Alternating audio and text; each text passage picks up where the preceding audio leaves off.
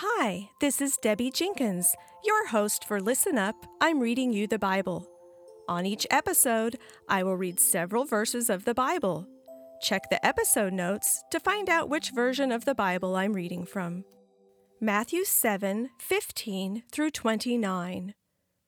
Beware of false prophets, which come to you in sheep's clothing, but inwardly they are ravening wolves. Ye shall know them by their fruits. Do men gather grapes of thorns, or figs, or thistles? Even so, every good tree bringeth forth good fruit, but a corrupt tree bringeth forth evil fruit. A good tree cannot bring forth evil fruit, neither can a corrupt tree bring forth good fruit.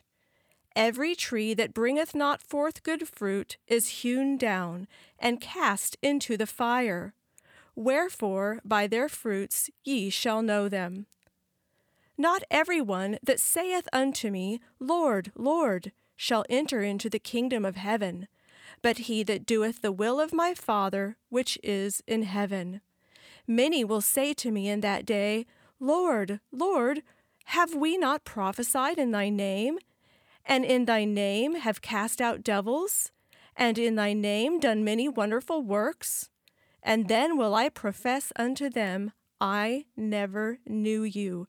Depart from me, ye that work iniquity. Therefore, whosoever heareth these sayings of mine, and doeth them, I will liken him unto a wise man, which built his house upon a rock.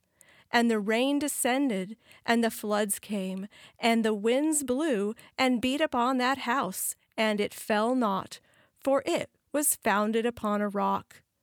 And every one that heareth these sayings of mine, and doeth them not, shall be likened unto a foolish man, which built his house upon the sand.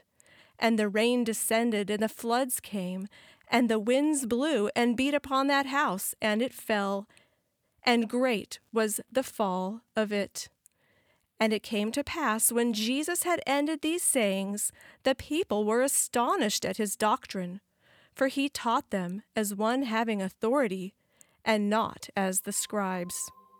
Thank you for joining me on today's Bible reading. Please subscribe wherever you listen to podcasts.